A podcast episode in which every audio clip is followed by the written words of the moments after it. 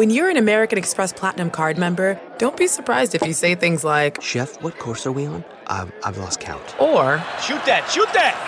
and even, Checkout's not until 4, so. because the American Express Platinum Card offers access to exclusive reservations at renowned restaurants, elevated experiences at live events, and 4 p.m. late checkout at fine hotels and resorts booked through Amex Travel. That's the powerful backing of American Express. See how to elevate your experiences at americanexpress.com slash with Amex. Terms apply. This episode is brought to you in part by Audible, your go to destination for thrilling audio entertainment. Whether you're looking for a hair raising experience to enjoy while you're on the move or eager to dive into sinister and shocking tales, Audible has an exclusive collection of thrillers from best selling authors that will keep you on the edge of your seat, like The Guest List by Lucy Foley. Experience stories like never before, where every chilling detail is brought to life by captivating sound design. Plus, as an Audible member, choose one title a month to make yours forever. And now, new members can try Audible free for 30 days. Just visit audible.com slash WonderyPod or text WonderyPod to 500 500. That's audible.com slash WonderyPod or text WonderyPod to 500 500. Welcome to the ID10T podcast number 1103. Uh, lots of new stuff going up over in the ID10T shop. Some uh, St. Daryl candles, if you're a Walking Dead fan. That's all I'll say. St. Daryl candles uh, going up. What is the date? Today's uh, the 27th of November, so they should be going up in a couple of days. The year is 2020. This is my audio time capsule of the time that St. Daryl candles were about to go into the shop at id10t.com and save the world. Um, disclaimer: candles may not actually save the world. Um, so yes, that's at id10t.com. Please go check that out. Let's talk about you, the ID10T community. And this this ID10T community corkboard, events at id10t.com is the email, is uh, friend of the podcast, friend to me and friend of the podcast, uh, Chris Sullivan, whom I love. Chris is just the best, nicest dude. Uh, he was on the podcast a while back. He is in the show uh, This Is Us. He is Taserface and uh, and also he is a damn fine musician. He is an amazing singer, and he's put out an album under the moniker Joseph the Spouse.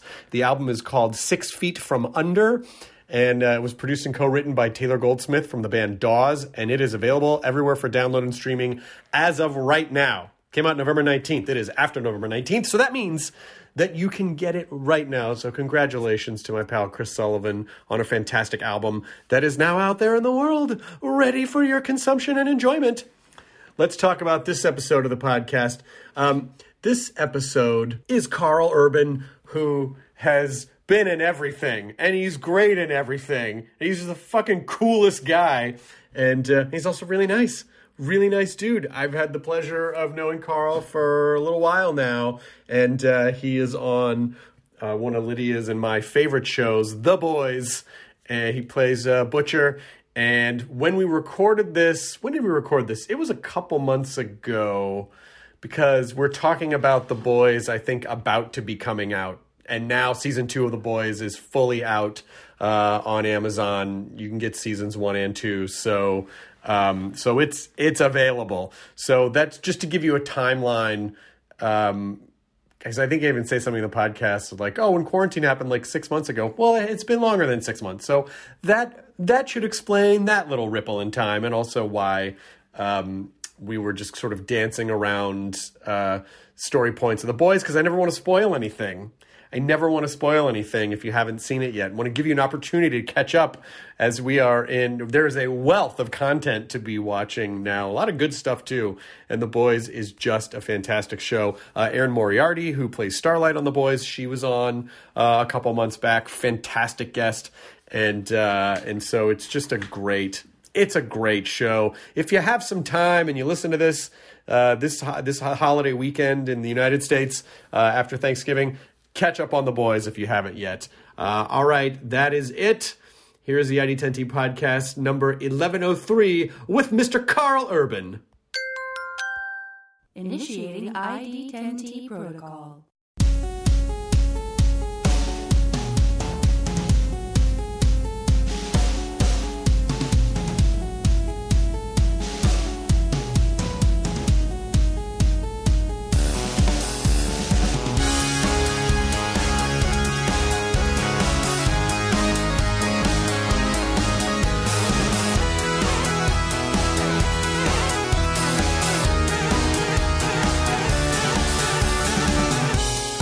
Karl? How you doing?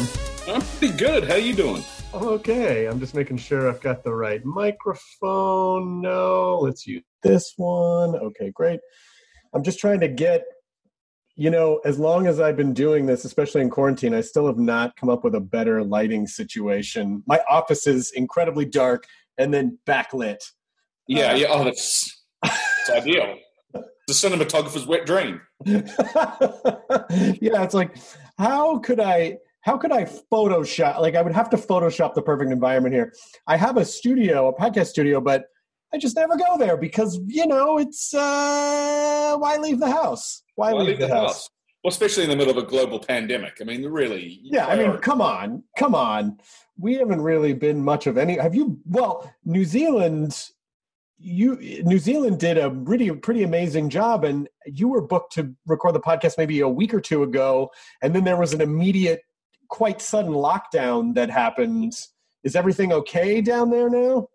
Yeah, it's. Um, I mean, uh, you know, by and large, I think that uh, the New Zealand government's done a phenomenal job of protecting the population of New Zealand. We, you know, in March we went into uh, a lockdown for six or seven weeks, and then we had 102 days of no community transmission. And all of a sudden, overnight, suddenly we, from a cold storage uh, facility, uh, we had uh, an outbreak they, they don't know what it was, but they, they suspect it was from frozen food uh, imported into the country. And um, so, yeah, we went into a three week lockdown. And uh, so, uh, but now we're, we- we've just come out of lockdown and you know, we still have a, a low amount of community transmission that's going on. So it's just something that I think that we're going to have to learn to manage and deal with and take the proper precautions. You know, it's just it's going to be a reality of life until there's a vaccine. I so you know I mean who knows when we'll be traveling internationally again recreationally, um, but uh, and, and even if tomorrow they were like oh you know what it's fine go wherever I mean I know people are having to travel internationally here and there. A friend of mine went lives in England had to come to the states for something and flew home and she said there were literally 40 people on her flight including the crew. So it's just such a strange time. But New Zealand is one place that I was like, God damn it! I you know I, for so long I've wanted to go, and now I was like, oh, is it going to be a couple of years before I can go to New Zealand now? But Yeah, I don't know. I mean, you know, currently the border's closed, so unless you're a New Zealand citizen, or I think they do make exemptions. I know my friend John Cho has just arrived. He's Mhm. shooting a Netflix series here, and um, you know, he had to quarantine for a couple of weeks. But I think pretty much the border's border's closed. So right, it's just an interesting, gnarly time we we live in, isn't it? It's uh, it's so surreal. Yeah. What have you been What have you been doing with your time all, all these months? what have I been doing? I actually uh, have really enjoyed lockdown. I have to say, uh, just just great quality time with my boys, um, and uh, you know, spending time with with my family. That's that's really it. You know, watching a bunch of movies, um, and um, you know, just sort of just sort of taking it easy. It's all you can do, really. Um, you know, but it, it's just great. I'm, I, you know, the, the first time uh, we went into lockdown, there was a certain amount of anxiety around it uh, because of the, all the unknown factors around COVID. Right. Um, you know, you didn't know how easily it was transmitted, and you know how susceptible you were, and you know, and the second time, okay, there's a lot more information out there, and and so that degree of anxiety had had gone, but having been given the freedom for 102 days to suddenly not have it, that was the difficult, that was the challenge on the second time around. Um, but yeah, I didn't like, you know, like a lot of people had issue with it. I didn't mind it too much. You know, I love being at home and quite often I'm away for a lot of the year. And um, so I'm just loving being home and I just wish, you know, that it was under better circumstances. Yeah, I mean, it it had a lot of people that I've talked to that were in the sort of the uh, the constant churn of work and busy and never being home. It it has been such an interesting time to oh my gosh, I have a home and I have you know like people that I am getting to spend some more time with and it I think it a lot of people have also had this kind of existential not crisis but just sort of the idea of like do I am I away too much? Do I work too much? Should I be home more in the future, even when I have the option of being away more? Like, have you have you have you started to tackle some of those larger kind of existential issues?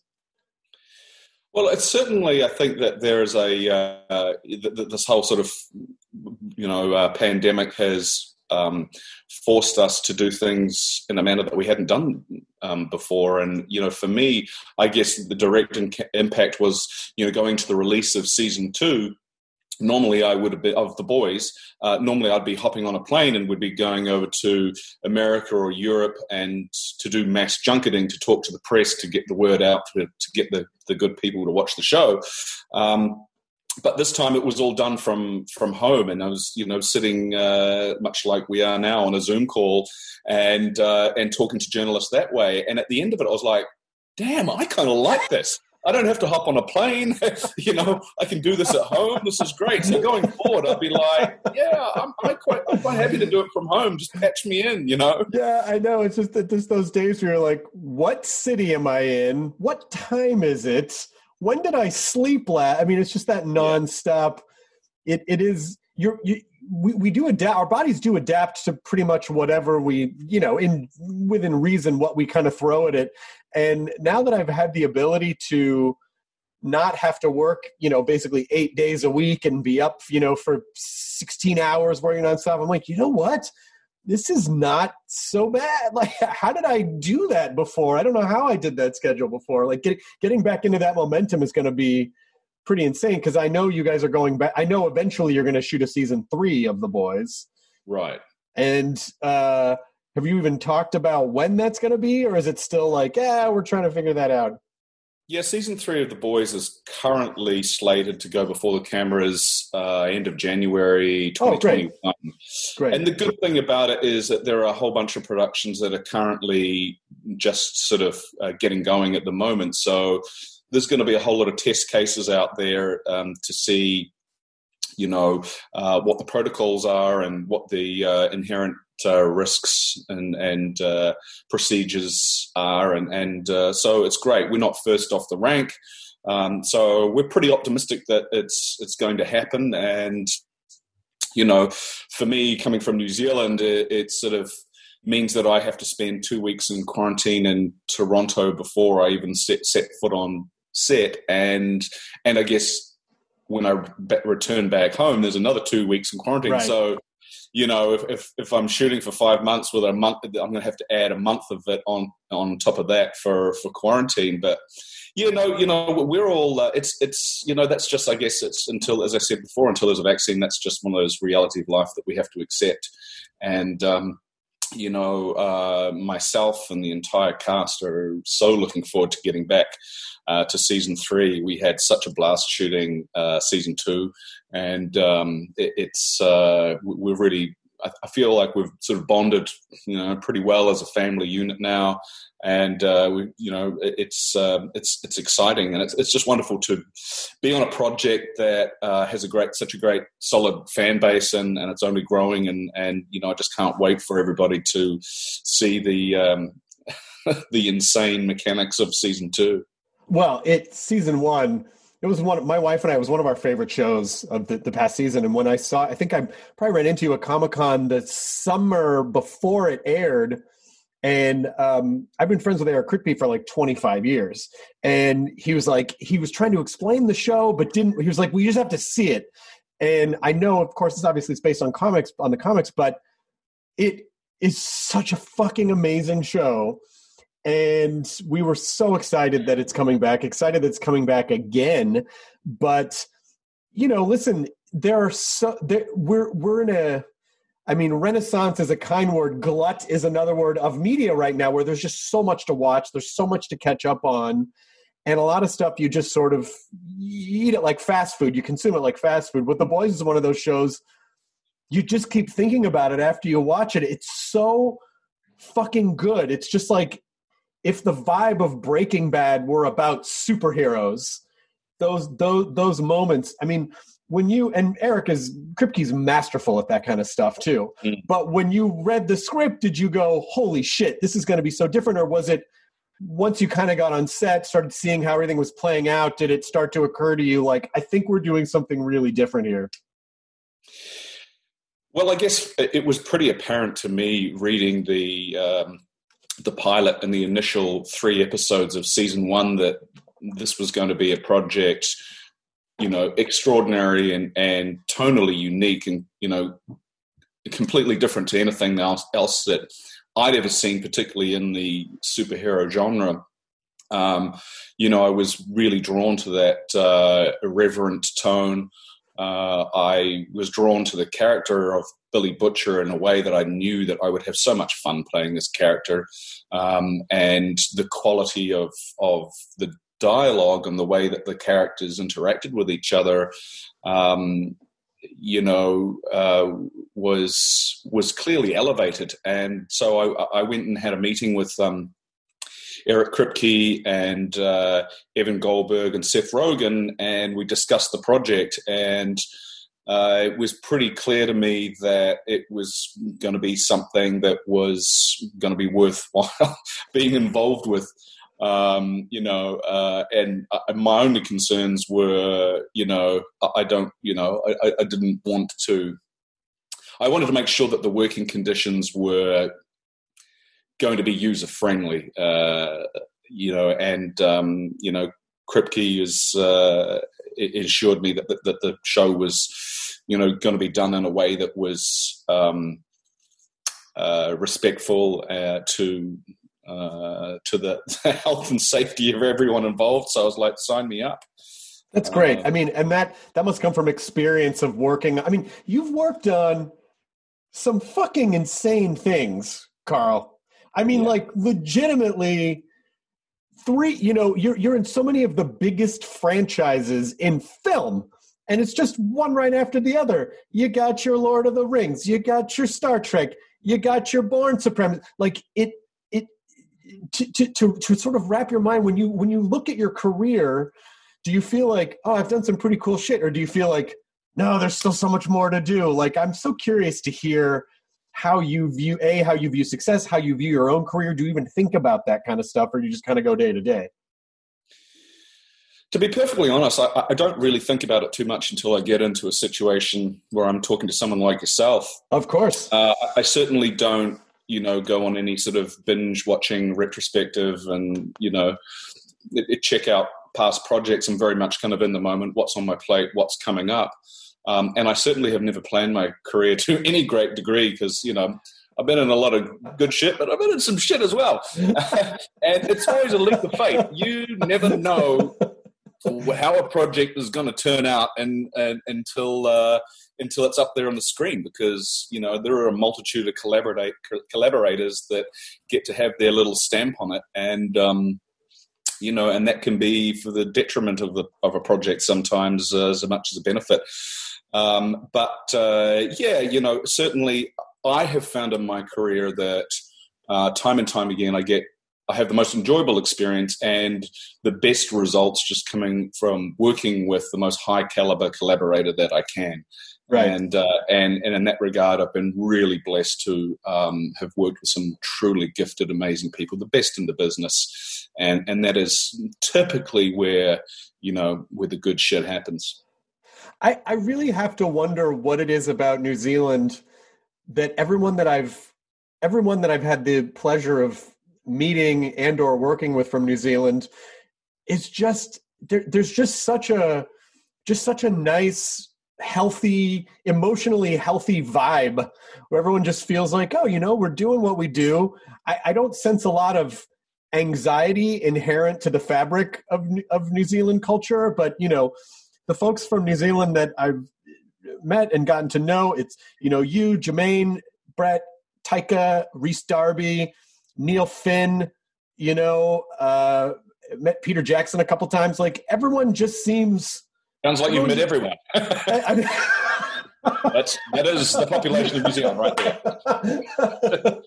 I would so love to understand what it is about New Zealand culturally that fosters such a seemingly healthy kind of emotional mindset about things that doesn't really seem to be about ego. Is it the is it is is there a little bit of tall poppy syndrome? Because you know, Rhys Darby had a show called Tall Poppies, and it was like that idea of like, well, you never want to, you know, you never want to seem like you're too above anyone, but it, but there isn't like a.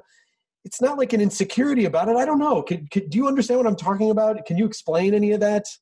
Yeah, I do. Uh, I, have got a couple of theories uh, on that. I mean, uh, first of all, like you know, the New Zealand uh, film and television industry is pretty myopic in nature, and because of that, whether you're an actor, a writer, a director, you are forced to um, uh, you are forced to work in all sorts of facets of your industry. You know you might be an aspiring director but you know what? You're also going to be shooting uh, you're, you're going to be uh, shooting the camera. You're going to be doing sound. If you're an actor you're not just going to be specializing in you know film. You know you're going to be working in television. You're going to be working in theater. You're going to be working in radio. And um, and i think you know fundamentally at its heart uh, you know, uh, New Zealand artists, uh, I think they, they they are very grounded in the craft of what they're doing as a result. And in my experience, I find a lot of our counterparts, and particularly in the states, become very top heavy. They become um, focused on the peripheral aspects of the industry. It's like they've got agents, managers, lawyers, they've got publicists, they've got stylists, they've got dietitians, they've got endorsement, they've got a social media person. So there's a, all sorts of other things that they're sort of focused on.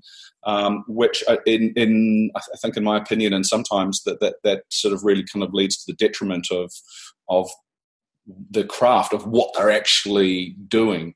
Um, whereas in New Zealand, I think you know we are just, I guess, uh, are blessed in the regard that we sort of typically just sort of focus on, um, on on on the craft of what we're doing and the job at hand.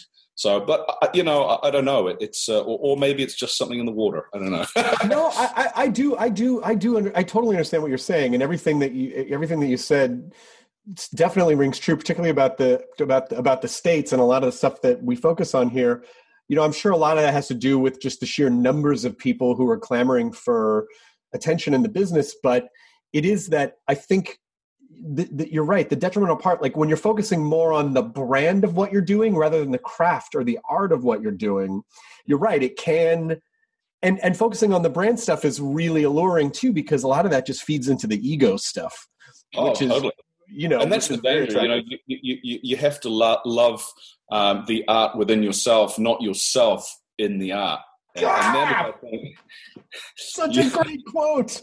Yeah, that, that, that's the danger. That's the danger, you know, and and um, you know, and, and sort of just feeding it back to the boys, and that's why I feel kind of really blessed that you know I'm working on a show. You know, there's we have people from all over the world that uh, working on the show. We've got Tomer from Israel, and um, uh, you know Antony. He's also from New Zealand, and we've got a bunch of Americans and some English cast members and stuff. But everybody is just really seems to be on the same page, and um, I think that when you get a cast like that, and it truly is a collaborative uh, endeavor, and nobody is trying to you know screw other people over, then you just you get, get great results. Um, and, and, in my experience, you know, uh, I've worked on some productions where it, it is not this, um, uh, uh, you know, amazing, benevolent sort of uh, collaborative experience. There are, you know, people out there to try and, you know, mess with your uh, work uh, in order to make themselves look better, and it's right. it's a competition, and you know. on, on the boys, there is competition, but it's healthy and it's not um, nobody's out to sabotage. Yeah, that's that. Yeah, that is there is the healthy competition, which I think is oh, that's really amazing. How can I be inspired by someone else's work and one up my game to to do better, or or just the competition with yourself? How can I be better today than I was yesterday? Which thing is right. But but you're right that you know I must sabotage and salt the earth for everyone to elevate myself is the most toxic, detrimental, and I don't know how you. It, it's almost like there there isn't really an acting class to teach for that you know where it's like well you might you know like yes you're you're you're going to acting class and you're learning how to act in ideal conditions but you might encounter situations where you know there are egos or there's it's like someone will come out of their trailer or people are cranky and it's like how do you how do you get in and focus on your craft when you kind of have to shove that that stuff out of the way? That's a whole other learning experience as well yeah, it is, and uh, you know, uh,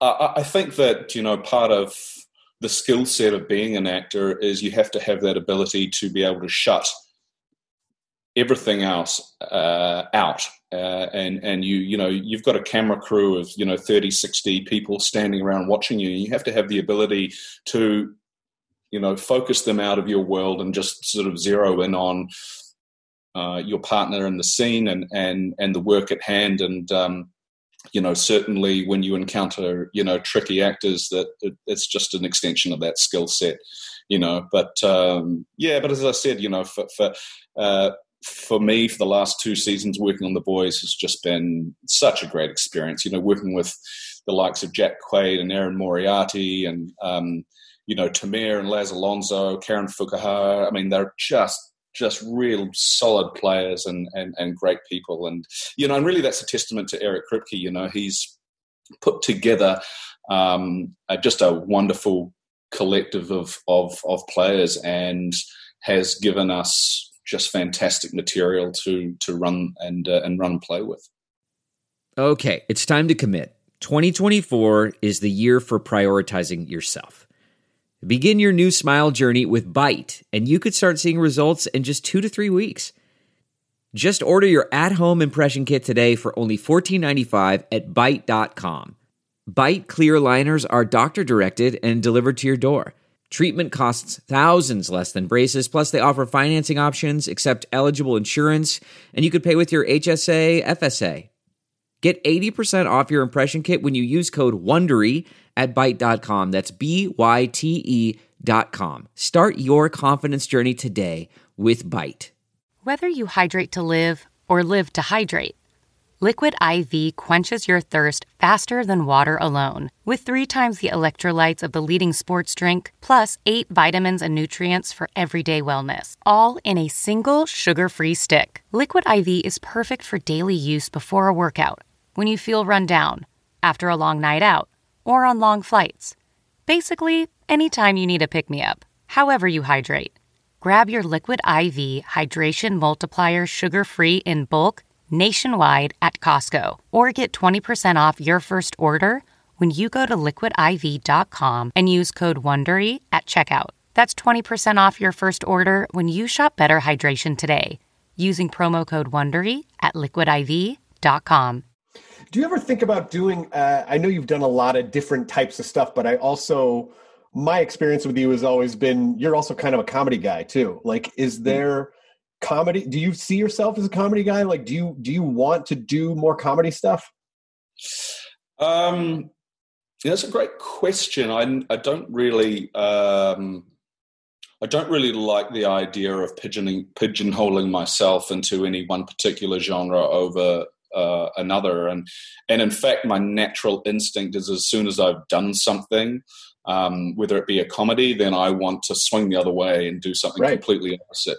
Yeah, uh, that constant process of reinvention, I think it, it, it, keeps it interesting for me as an actor, but also for an audience. Um, you know, yeah, there's I, I have got uh, you know a lot of sort of comedic roles um, on my resume, but you know, there's also I think a fair balance of um, of, of, of, drama and action and all sorts of other, other stuff in there too. And as I said before, I, have never, I haven't planned this career. It's just sort of stumble along. If I, if I read a piece of material and then, you know, start making decisions on about how I might like to play the character or, you know, get those creative juices going, then that is to me a really good indication that, you know, that it would be something that I should pursue.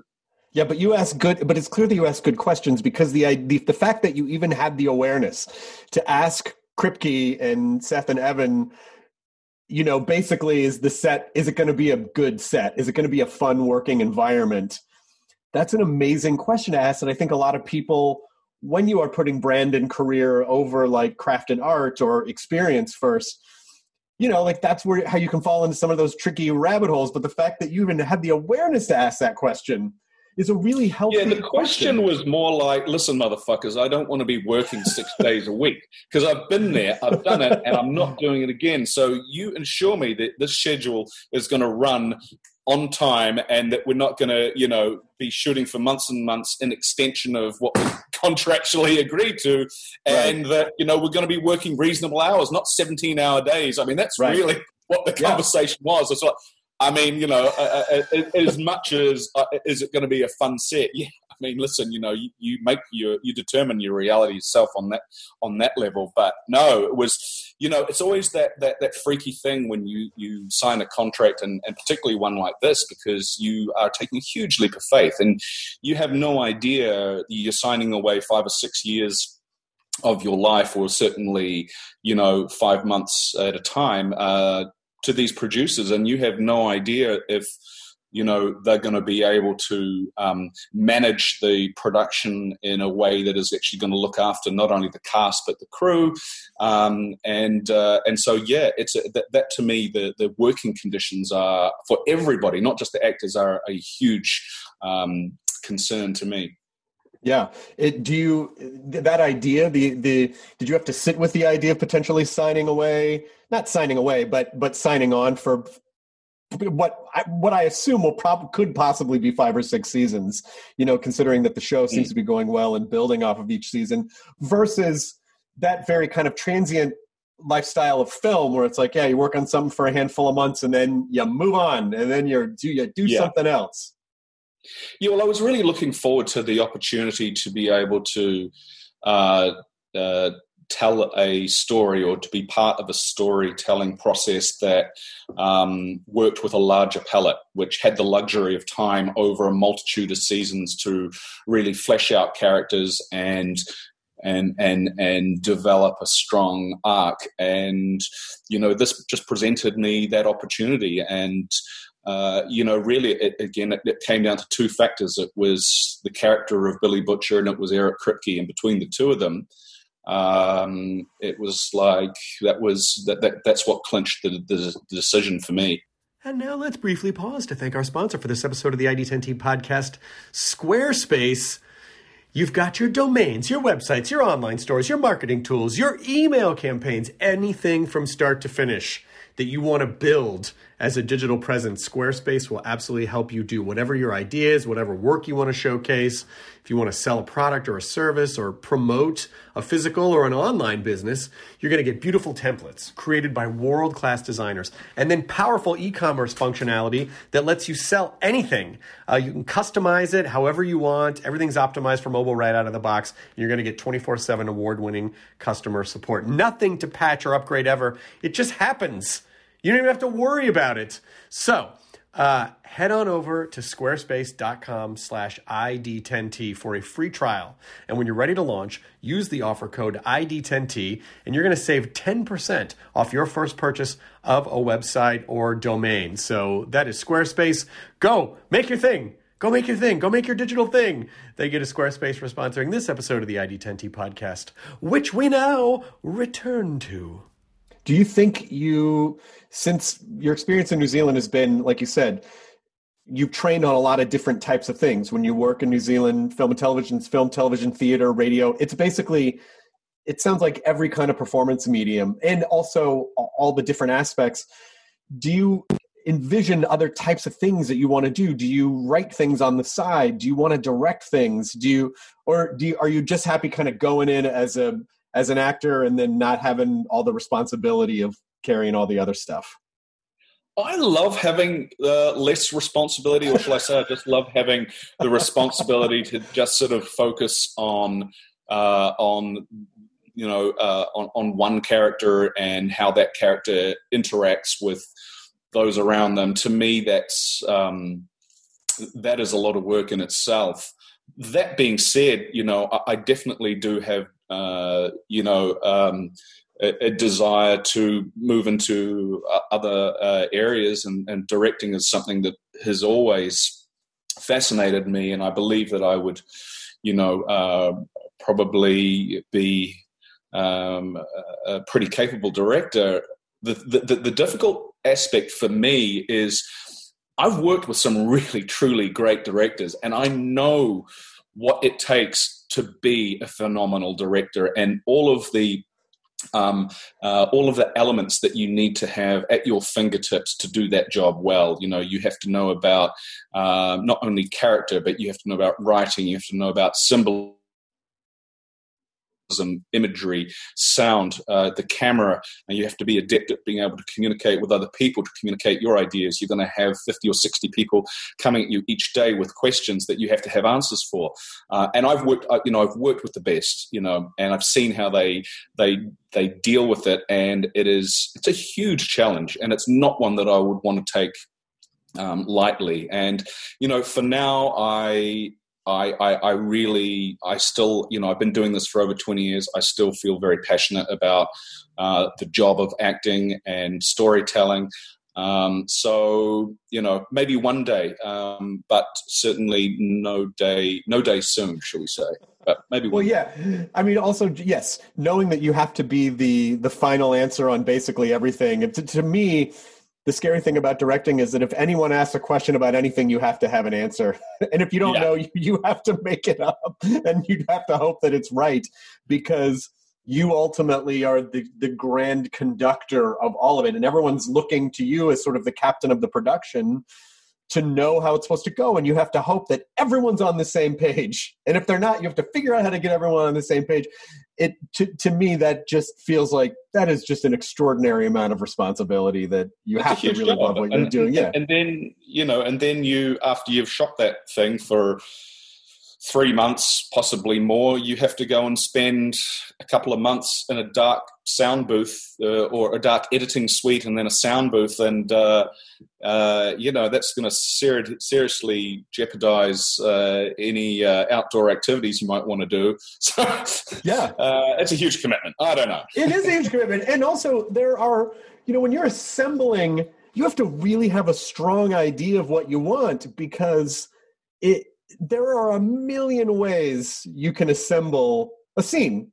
Yeah. Just the, the, the cuts of the music and which takes you use and it just feels like to me i'm sure i'm sure people who are born with the director gene go oh that's so exciting. You to you get to sculpt this kind of three-dimensional thing. And to me i go uh, there's a million ways to fuck that up and maybe two where it works. And yeah. i don't know i don't know if i could hit the one or two. I would just be terrified the whole time like ah, i don't know. This just seems this this is hard.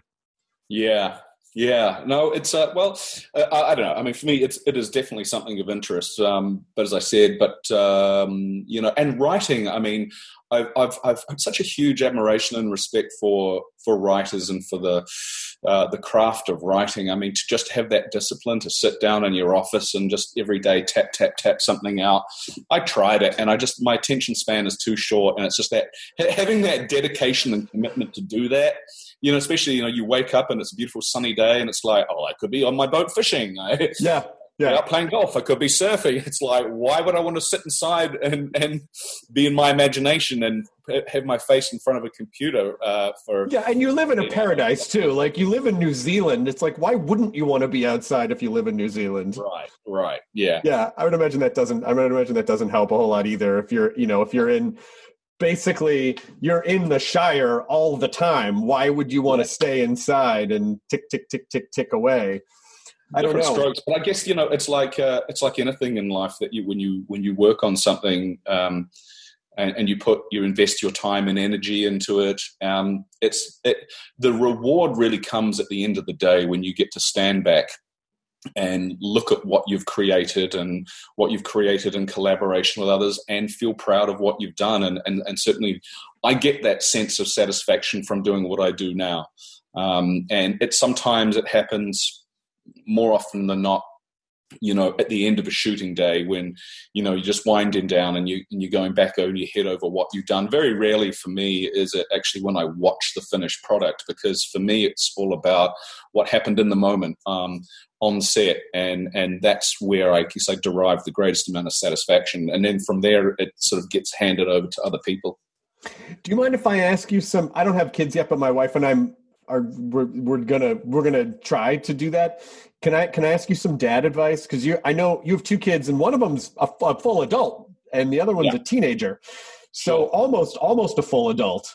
Yeah. Uh, it's so how did how and then this might be a dumb obvious question but how did the arrival of children in your life sort of change your priorities change your life change how you see yourself your relationship to the world what, what was it sort of a magical moment that you had or was it like did it feel very natural right away? Well, I was actually I mean, at the time where we uh, had our first son. Uh, I was 28, and I was just uh, I'd just been cast in Lord of the Rings, and you know, certainly for me, it wasn't. You know, I was always really focused on my career and and you know the thought of having children was not something that was on my radar but it's something happened to us and it's just been the greatest gift uh, in in the world and and uh, it has uh, really um, made my life's journey so much uh, richer and rewarding as a result and I've learned so much through through having these beautiful kids um, and uh, I, I, would just uh, you know if you're if you have that opportunity, it's just it, it's it's the best, you know, and and it certainly, you know, I, I found that it's taught me a lot. Um, particularly, it teaches you patience. That's pretty much the first lesson you're going to learn. um, um, you can't reason you know, with the baby. You just can't reason with the baby. Why know, are you crying right now? There's no everything's yeah, fine. You just can't. No. Um, but yeah, it, it's um, you know, it, it, certainly, it, and for me, it was, you know, uh, it was a, I remember being certainly a little freaked out at first.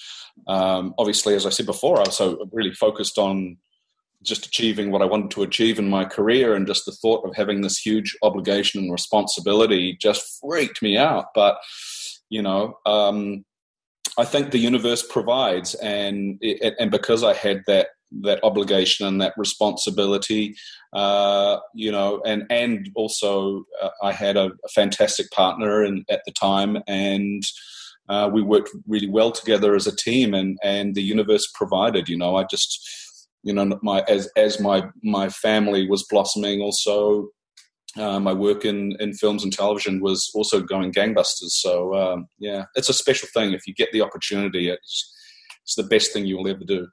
But that's I, I love the idea of you saying that the universe provides because that's basically just saying like, look, things are going to happen, but ultimately you figure it out. Like you get through it. The answers are there. You may not have them all, and that's sort of like in in in, in the way that I was kind of catastrophizing, like ah, oh, editing a movie. There's a million different ways you can fuck that up. But I think about that with kids too. Oh my God, there's a million different ways where you could not do the right thing, or they could, you know. But I guess you would never do anything if you thought that way all the time. Like you just, I guess there is yeah. just sort of having faith in the in yourself in the process in the universe and, and all that. And look, it's easy to overthink it. Kids are like jelly. You just want to cram as much good shit in there before the jelly sets. you know? And, and and and if you and if you feel like you're fucking it up then you're probably on the right track you know? You mean you're on the right track you're doing it right or you're on the or you're yeah you're doing it? right you know? It means you care about what you're doing you oh know? good good. It, it's um yeah you know it, it's uh it's a funny old thing isn't it? Well yeah but it's also like you know you you want to you you want to give them and I, I was pretty, you know, my, my parents were pretty, pretty fantastic. So it's like, I, I don't think I'm, it's not like, oh, I'm not gonna, I'm not gonna do what my parents, like, I love both my parents. And, yeah. but I also know like, oh, I'm a bit of an overthinker. I get anxious about things. I don't want some poor kid to have to do that. But I also feel like you can't really, like, kids are like sponges, right? They absorb, mm. they just absorb. So, you know, how are you, how do you make sure that you're did you feel like you had to go into a different mode as a parent? Like i have to go into parent mode or is it just more about letting letting go? Well i think that it's a role that you grow into and that you know as they're growing up you are growing and evolving and you know hopefully touch wood becoming a better parent. And um, you know nothing can prepare you for it and, you know, in terms of actually going into dad mode, it's something that I've found that I've had to adopt or take that role on more in the teenage years. right, right. Than, than when they're when they're younger. It's uh, you know that that's um, the, the teenage years are can be a huge challenge, and that's uh, they're a lot of fun. it's like what, what, what happened to my sweet, gorgeous little kid? He's turned into this. well, they have to rebel, right? Because they have to find their own identity. yeah, they do. They have to find their own their own voice and their own, you know, identity, and that's just a natural part of it. Is that they, you know, break away and then, you know, touch wood, they come back. Yeah, but you also have to be comfortable with letting them make mistakes because you don't want I you know, I would imagine you don't want them to ever get hurt. You don't want them to ever have to suffer in any way, but you also know like you have to let them fall down in their own way because that's how they learn, I guess. But Most you know, definitely, that's think, how we learn. You know, in gen- general, is how we learn is by making mistakes. Now, if you're smart, you can learn from other people's mistakes. that's, that's what smart people do. That would You be know, far too easy. if it comes, if it, if, if the advice, if the, that existential advice comes from a parent, kid's not going to listen to it. So, No, no, no, no, no, no. Of course, and it, and it, it is it is sort of this this cruel trick of nature of the universe where it's like when you're a teenager and then your parents are like, hey, you know, you should really think about this or do this or don't do that. You're like, shut up, you don't know shit. And then you get older Yeah. and you're like, oh, wait a minute. Oh, okay, I totally. And then you're Yeah. in a situation where some kid's acting weird and you're like, hey, you should. And they're going, fuck you, man. You're going, okay. yeah. I guess learn it on your own. you know, um, what is next for you for the next several months? Are you just gonna do you, do you get to sit at home, or do you are you gonna try to go anywhere? What are you gonna do? Well, um, uh, for the next few months, I plan to uh, do a lot of fishing.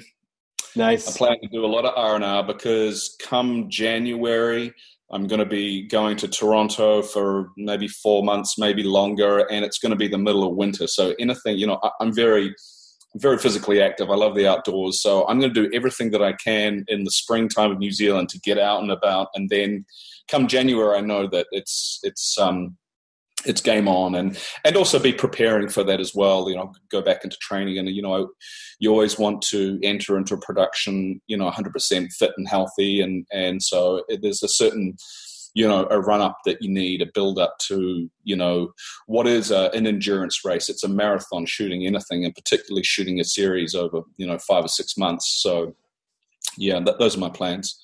I mean i could you know, go off and do something else but i i just there's a, a couple of concerns for me. Obviously, the COVID of it all. I've been offered a bunch of stuff, and I'm just like not really interested in leaving Yeah. New Zealand at the moment. I don't blame Um, you. You know, but um, yeah. So I think that's I think that's all I'm going to do. Do let me ask you a weird question because we're the same age, and when I, you know, I look at you and I look at, you know, I see myself and I go, I think we're pretty youthful. But then on our parents' generation, when you saw people in your 40s, they looked like they were 70 when we were younger. Yeah. Do we look that way to the? Are we just, are we just, are our brains programmed to not see that yet? Or are we, in fact, because we take more, I feel like our generation started to take more interest in, in health and there were, you know, there was more, there's a little more innovation and that sort. So we exercise and we, you know, am I crazy? Yeah, no, we, we're old as fuck. We just, you know, have we're completely oblivious to the fact. Okay, that's Uh, okay. In our minds, we're Yeah, still 24, but you Of know, course. really, that ship has has sailed. uh, but you know what? I'm really, I'm I'm I'm really enjoying getting older, and and you know, the older I get, um, the more more I appreciate, um, you know, even just, just the simplest things in life, and and. Uh, have a, you know a real sort of uh, gratitude for everything that you are oblivious to and take for granted when you're younger, um, and um, yeah, it's uh, it's just it's you know it's just a it's a it's a strange time to be living in. It I find it th- these days. Um, there is nothing um, predictable uh, about the time we're living in. You know, there's nothing right. that that, that uh, you know. Just go back ten years, and there seems to be you know kind of this malaise that we were all in and you know and and now it's like every day there's just something else that you know happens whether it's politically or um uh, or, or, or, or whatnot, or with this pandemic, and it, it's just like these are gnarly times, you know. there's no, there's no two ways about it. Just gnarly times. They are they are definitely gnarly times, but it's also like thinking about the idea that you know, like you said, well, I'm gonna fo- I'm gonna shrink my world, and I'm just gonna focus on each day. I'm gonna go fishing. I'm gonna try to get as much, and I think that's that's a that's a solid plan because I I think in the in the previous times, and I mean that like six months ago, I feel like the fallback was like, oh, I feel uncomfortable. I better get busier. I better work more. I better distract myself more. And now I feel like there it, it's more about wait, I need to kind of focus on appreciate what's in front of me right now. What do I have today? Yeah, that I can appreciate rather than running out because we can't really run around and chase that no. happiness and distract ourselves. I just thought for me, just even uh, you know, to, to take this on a way serious level, it's like there's an inherent health risk in for me, obviously, in leaving New Zealand and then going to Toronto to shoot. Um, you know, and going anywhere and, and being potentially exposed to this disease for which there is no cure. Um, so I just want to make damn sure that I live each day to its fullest right now and, right. and enjoy my my family and my friends and get myself as healthy and strong and fit as I possibly can for what's coming down the pike.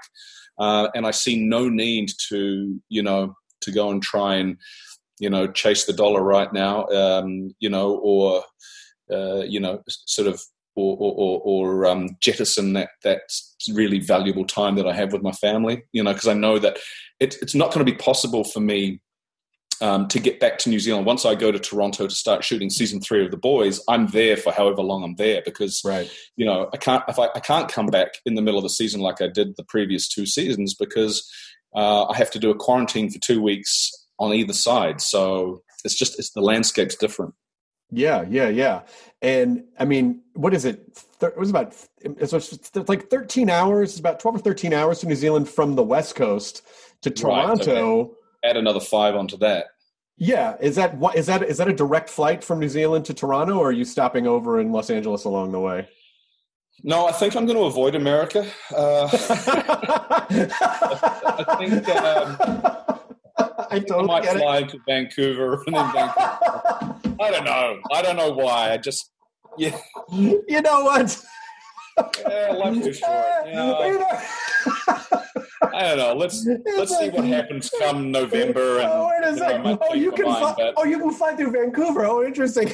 yeah, no, I could I could definitely skip the states. Hey, listen, if you want, you could. I'll tell you what. You could fly into Cal. You could fly into LA, and you could just drive to Toronto. You know, you could really just get a sense that was such a that was such an earnest. I think I might avoid America right yeah, now. Yeah. yeah. I don't know. I don't know. Is it go to destination right now? Listen, yeah, don't get listen. offended, all you Americans. I love America, I really do, but y'all got some fucking shit going on there right now and uh, maybe uh, hey america i love you but i'm just gonna i'm just gonna skirt through Vancouver's on this one. I'm yeah. just gonna just go right around. I uh, i remember the first time i met you and you were so nice because listen, I was I I was I had been a longtime fan of your work, and I we were on a flight together, and I think I tweeted, oh, I think I think Karl Urban's sitting behind me, and not two minutes after I tweeted that, you lean forward and go, hey, how's it going? And I'm like, holy shit, like, and it was just. uh it was really nice you know it was it was uh, i had never met you i didn't know what to expect and you were really warm and i think you even came to a comedy show that i was doing which was incredibly nice of you that's right. I remember that. It was fantastic. Yeah. Yeah, those were the those were the old times. I think about those days and I go, my God, you know, my heart starts to palpitate. Being on a plane, doing a show, being around people. Oh my God, what a weird time that was. Yeah, yeah, it's uh, yeah, it's a, it's a, it's a, it's a funny old thing, isn't it? Um, the fact that I was uh, to happen to be on social media, obviously, obviously when you when you were, yeah, it's a bit scary. yeah, yeah but it was you know like it was it was uh it was it was a nice time i i do i do think and kind of spinning it back to new zealand that sort of communal thing i think is what you know new zealand is such an it feels like an intimate community of people. I know there's obviously mm. a lot of people there but it's but it's but it does feel very communal. And maybe because it's very communal maybe there is that thing where y'all feel more accountable to each other because you know it's not hundreds of millions of people. You you all kind of see each other and you you rely on each other. And maybe maybe that has something to do with why with the attitudes that you have about your work and the sort of the, the, the outlook that you have on life maybe it's you know, if you are dicks, your entire country, your community's like, you're being a dick. you know what I mean? Maybe that's Yeah, part of it yeah. too, the communal aspect. When you choose Organic Valley, not only will you be enjoying great tasting dairy, you'll help to save over 1,600 small organic family farms who are protecting over 400,000 acres of organic farmland and all the plants and animals that call it home. This is dairy you can feel good about. It's great tasting, high quality organic dairy, ethically sourced from small organic family farms. To find Organic Valley Dairy near you, visit ov.coop. That's ov.coop. VR training platforms, like the one developed by Fundamental VR and Orbis International, are helping surgeons train over and over before operating on real patients. As you practice each skill, the muscle memory starts to develop. Learn more at meta.com slash metaverse impact. Yeah, I, I guess you know it, what's been really interesting um, through this pandemic was, you know, New Zealand really came together as a team of five million to defeat this thing, to do our best to, you know, everybody doing what they individually needed to do in order to keep not only themselves but you know everybody safe. I- As I feel as I look at what's going on in America, it's- it's more of a case of. Oh, don't you tell me what to do. Well, I don't want to wear a mask. If I'm, you know, Let me speak to the manager. No, no, there's no manager. yeah, no, no, no, no. Put a mask on. um, you know, and that is obviously, you know, I'm, you know, looking at it, and obviously you've got 50 states, and you know, probably 50 different ways of dealing with uh, with this virus and response, and um, you know, and that's where where there is an advantage of being, uh, comparatively speaking, small nation is that uh, you know we can pull together pretty well and, and get the job done. Yeah, yeah. Um, I really, really, really, really can't tell you how excited I am for season two without giving anything away. And Yeah. that's one of the reasons why it's been difficult to sort of talk about the boys uh, on the podcast because it's just one of those shows where you don't want anything spoiled. Like every moment of that show is so precious because you you think you know where something's going, and then there's a moment where you're like, Jesus Christ, you know.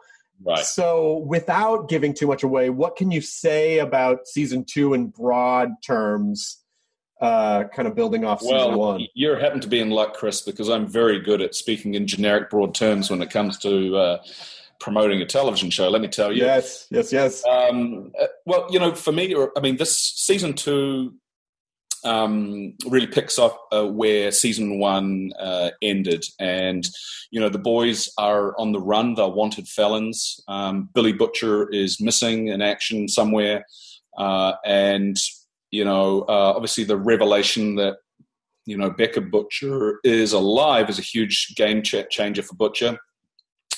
Uh, and you know, really, the entire season two for him is all about reuniting with his wife. And season two really is a it's a, it's a love story for for Butcher, and I won't get too much more specific than that. Um, um, and you know, you know, Kripke, I guess his sort of, you know, thematically, his idea for season two was to rip away something from each and every character that was most valuable to them. So for Hughie, it's Starlight. For Butcher, it's his wife Becca. For for Homelander, it's kind of his status and standing as the leader of the Seven and his popularity and all the things like that that are mm-hmm. important to him. Um, you know, for Starlight, it's her her belief in her faith, her religion. You know, all of that is thrown into question, and and these characters are all challenged in a way that you know forces them to um, step outside their comfort zone. And and and and the interesting thing is to see how they then deal with it or fail to deal with it. Um, and you know, uh, Eric Kripke was sort of pulled us all together at the beginning of the season and said, "Listen, you know." We think it would be a mistake just to try and go bigger for season two. So what we're actually going to do is just dive deeper and really get into the minutiae of these characters and how they, you know, they operate. And and um, you know, and I think he completely achieved that. But he also, at the same time, totally went bigger.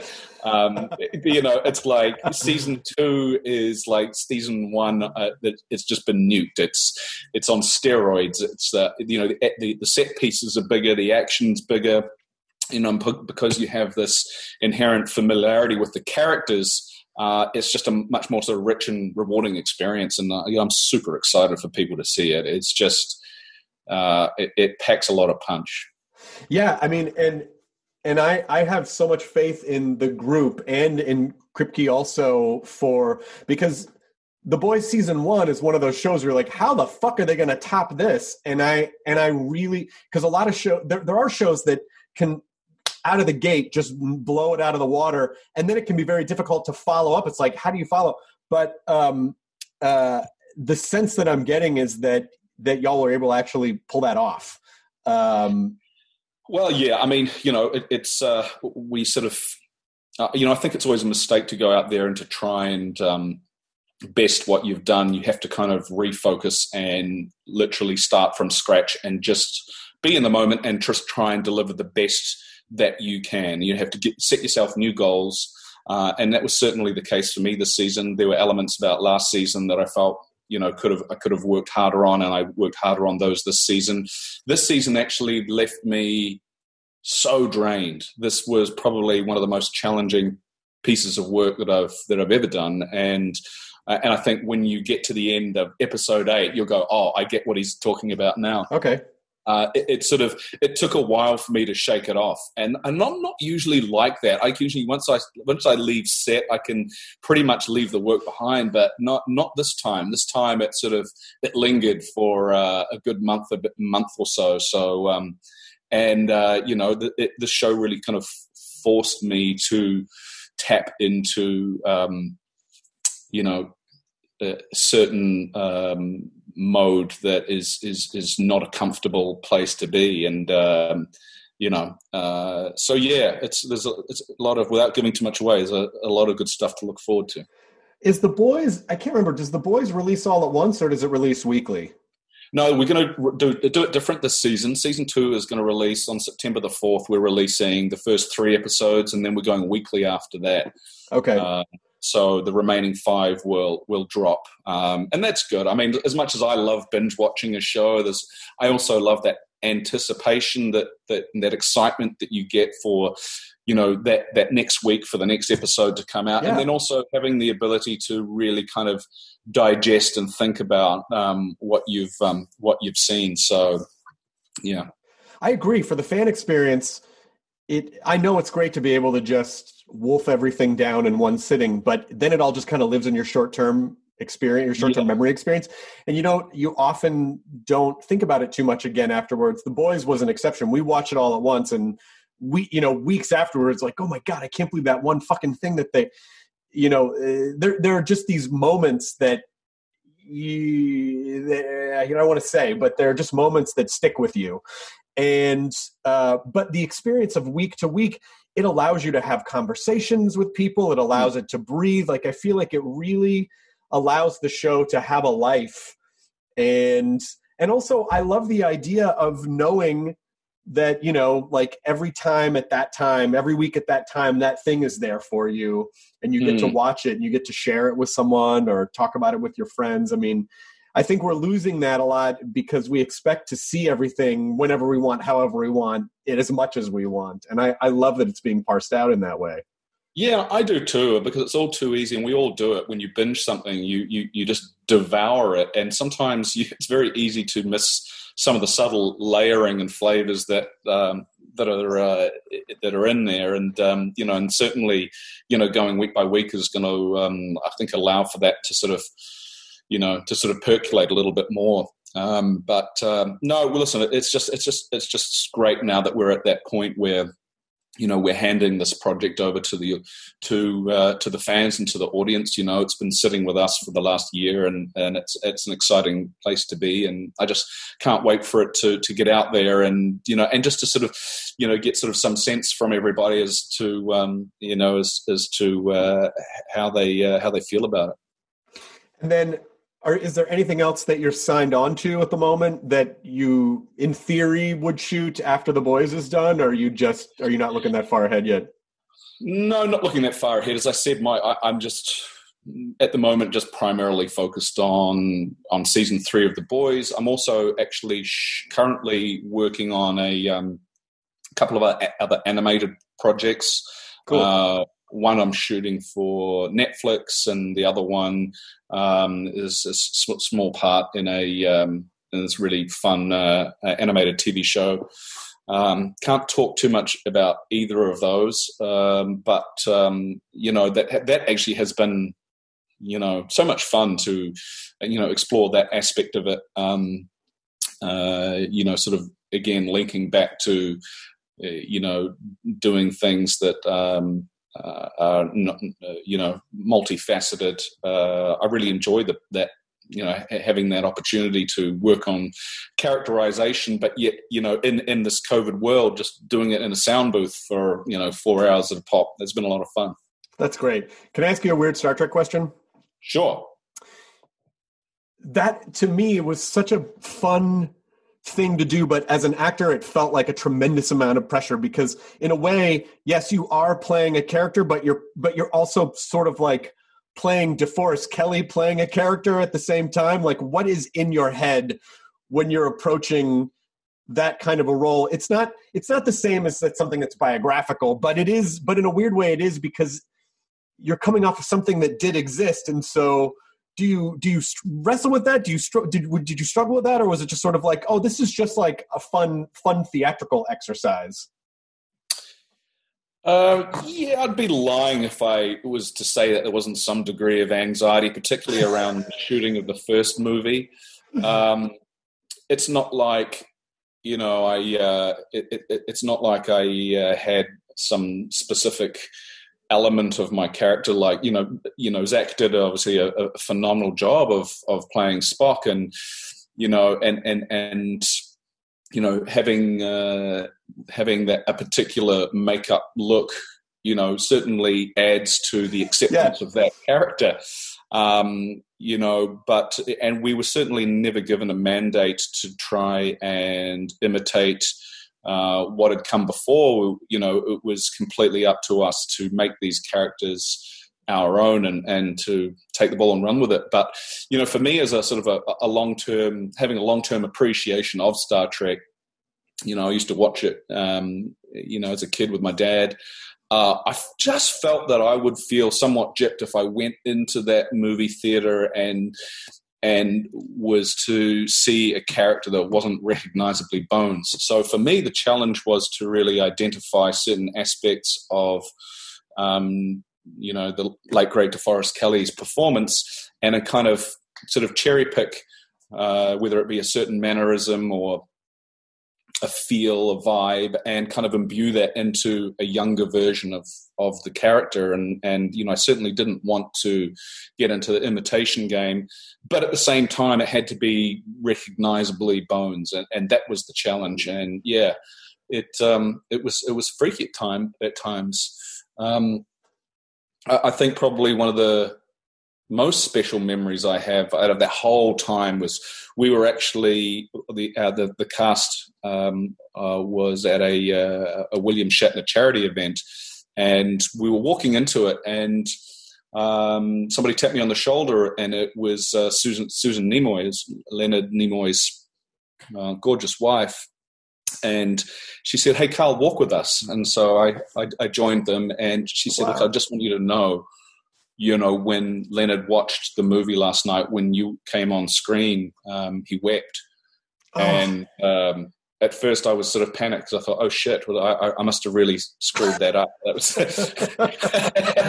uh, but, uh, but, she went on to explain, she said what, you know, what I'd, uh, obviously what I'd done was reminded her so much of her friend, uh, of, of, of, his friend, um, DeForest Kelley, who had you know passed away a few years before. And to me, that was just like the coolest thing I think that sort of ever really happened to me around um, Star Trek was just that sort of you know getting to you know to to uh, to meet and work with uh, with Leonard Nimoy and and um, yeah, it was it was pretty special.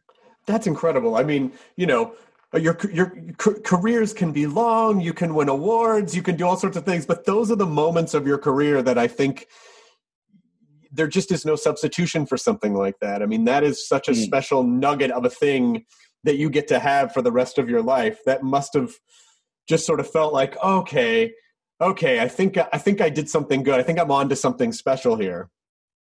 Yeah, it, it's uh, it, it, certainly it was something that was very special to me. It, but it's interesting because when I personally look at uh, this the um, my role in those Star Trek movies, I see the character. I, I mean, I just think the character is quite different than what DeForest Kelley had done. But somehow, I think in the you know in, in the sort of halcyon haze of uh of of fandom that they, they that it's kind of morphed into oh it's exactly the same but it's actually not um, i don't think it's know, exactly uh, the same at all i think it's no. i think it's exactly what you said i think it's you had your you had your version of him but there was a but there were nods and the nods yeah. sort of rooted it back to the thing without being like I am just a robot imitating this other person, which would have probably come off more cartoonish. So I think I, I completely agree with you. I don't think you did exactly what he did. I think you did your thing, but there was this sort of like if you knew the old show very well, there were nods of like, aha, you know, yeah. which which felt um, very much like a conversation with the audience of like, hey, we love this character, we love this show, we're all in this together, and and I thought that made it really beautiful and special. There was certainly, um, you know, some moments there where we were, we were on set, and I'd be working with Zach Quinto, and he's in you know full Spock mode, and I you know I come to a line like, "Are you out of your Vulcan mind?"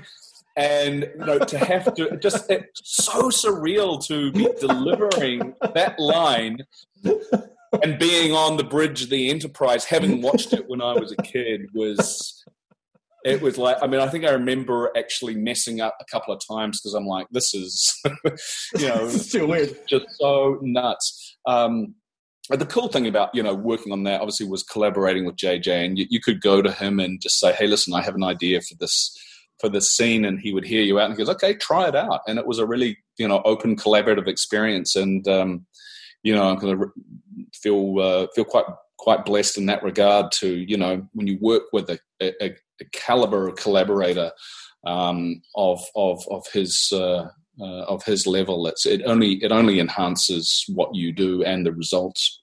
Well, I, you know, as many people as, as I've gotten to talk to on the podcast and listen to and learn from, the one thing that I that I really feel like I understand is that, you know, like long term success, long term, um, you know, it, it just it's not an accident. I mean, I think you what I infer is that you're great to work with because you attract these great directors these great projects time and time again. And anyone can get a break once once or twice maybe but it's so consistent with your work.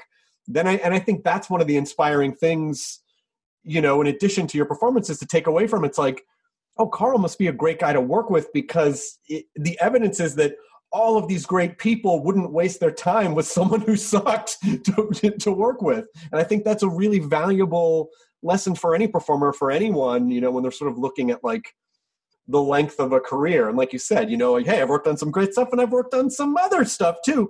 But it, it does seem to be about just being in the present and having fun and, and kind of making it the best experience you can each time. Is that, am I, am I, would you agree with that? Yeah, you know, um, you know, for me, you know, I, uh, I guess, you know, I, am just, uh, I, am drawn to, um, drawn to working with the best collaborator th- that I can, and uh, you know, and I just, I don't know. I, as I said before, I didn't plan this. I, you know, there were certain things like Star Trek that I actually targeted and went after because I wanted to be a part of it, and I was excited by those projects. Um, and you know, and historically, you know, people at various times in my life have said, "Oh my God, wow, you're so lucky," and I'm like.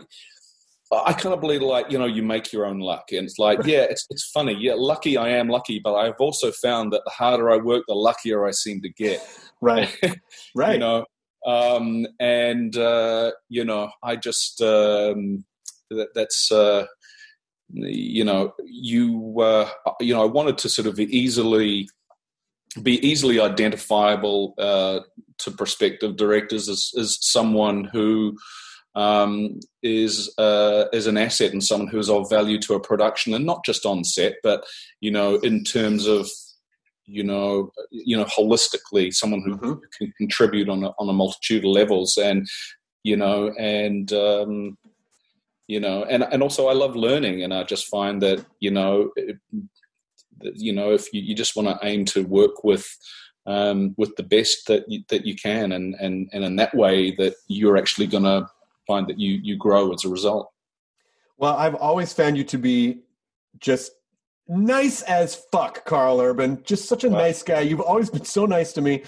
Um, uh, the, you know, the, the the bunch of times that we've had the, gotten to hang out, and uh, as we're kind of wrapping this up, you know, because eh, like you said, there's the, and I agree, there's there's there's a bit of chaos going on in the world. What what makes you joyful? What kind of keeps you grounded? You know, like what is it that you that you kind of look for and focus on in in times of chaos?